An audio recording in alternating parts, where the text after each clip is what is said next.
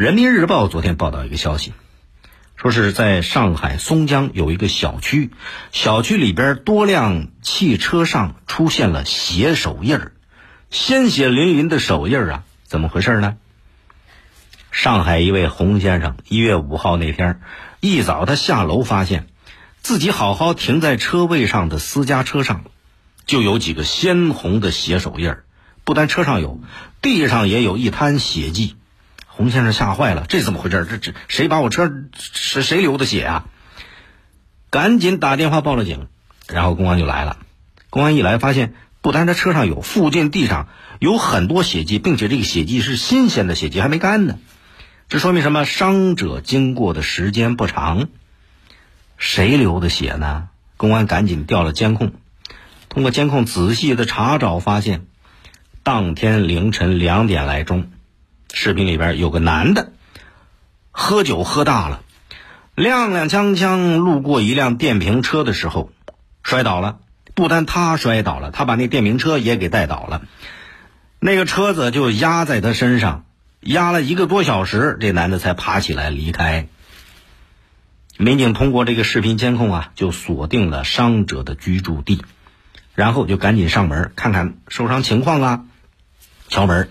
门一敲开，好家伙，那酒味扑面而来，民警就很关心，很询询问这个受伤人员说：“你伤的怎么样啊？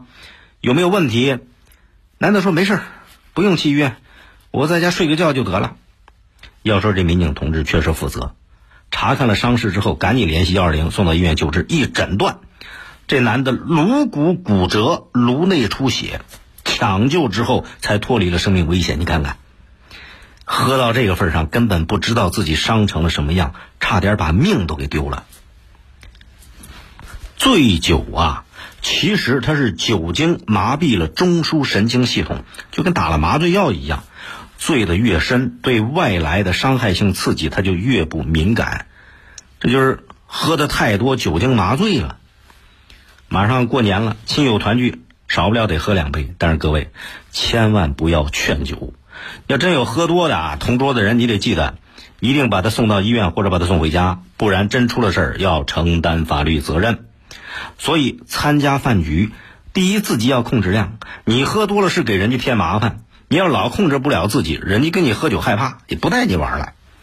第二，能坐在一起喝酒，那都是讲感情啊。要是看着你喝多了，任由你自生自灭、见危不救，这种朋友，你说你以后还跟他喝干嘛？总之一句话，春节聚餐不要搞成了乐极生悲。更多内容请下载荔枝新闻我苏客户端，你也可以关注江苏新闻广播官方微博、微信。更多广播节目优选音视频和大蓝鲸商城，请登录大蓝鲸 APP。